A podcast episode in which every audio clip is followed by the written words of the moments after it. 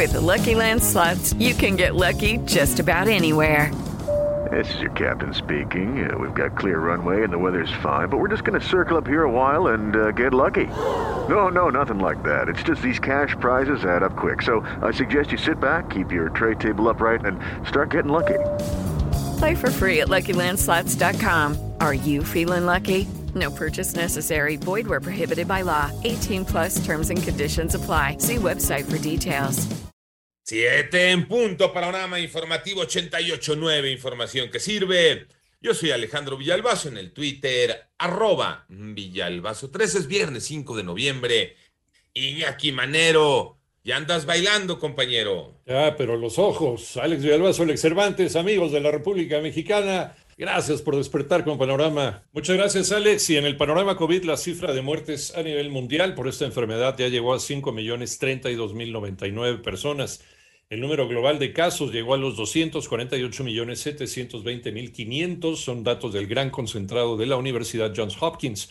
Y el ritmo actual de transmisión de COVID-19 en Europa es muy preocupante podría provocar medio millón de muertos adicionales de aquí a febrero. Esto lo alerta la Organización Mundial de la Salud. Hay un repunte.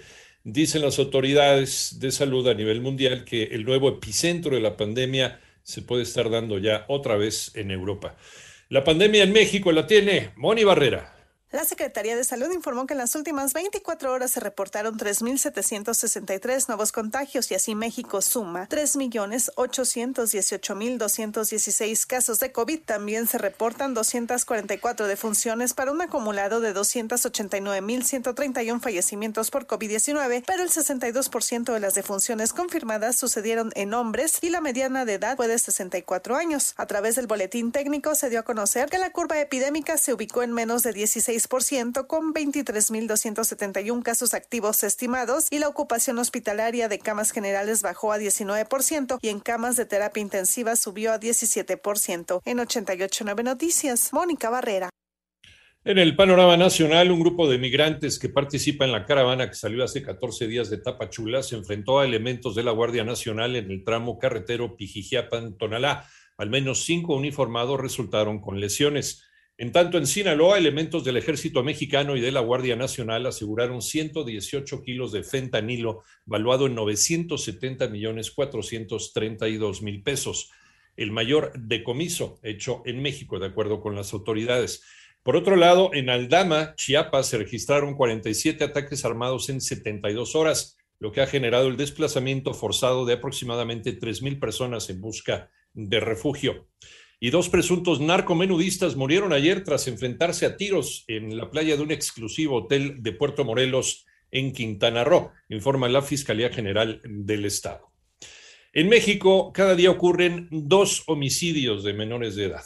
Toño Aranda. De enero a septiembre de 2021 se han registrado al menos 588 homicidios con arma de fuego en contra de niños y adolescentes. El caso más reciente fueron los seis menores de edad ejecutados en Tangamandapio, Michoacán, por lo que la Red por los Derechos de la Infancia en México expresó su condena por los hechos violentos. La organización civil también expresó sus condolencias para las familias de los 11 asesinados. En total se ubicaron cinco adultos y seis menores de edad. Por medio de un comunicado, la Red por los Derechos de la Infancia hizo un llamado al Estado mexicano para crear una estrategia integral de seguridad que sea capaz de proteger a las infancias en nuestro país. La organización también calificó como deplorable que el país siga acumulando la evidencia de la grave crisis de seguridad que vive sin que se implementen estrategias que garanticen la vida de niños, niñas y adolescentes. Las cifras revelan que cada día ocurren dos homicidios con arma de fuego en contra de personas de entre 0 y 17 años de edad. Para 88.9 Noticias, Antonio Aranda.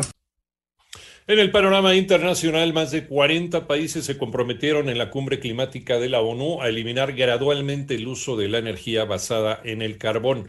En tanto, el Papa Francisco invitó a todos los que trabajan con niños, empezando por la Iglesia Católica, a que se unan en una alianza para proteger mejor a los menores contra los abusos. Y el presidente de El Salvador, Nayib Bukele, señaló a Estados Unidos de financiar a organizaciones sociales que a su juicio son la oposición política.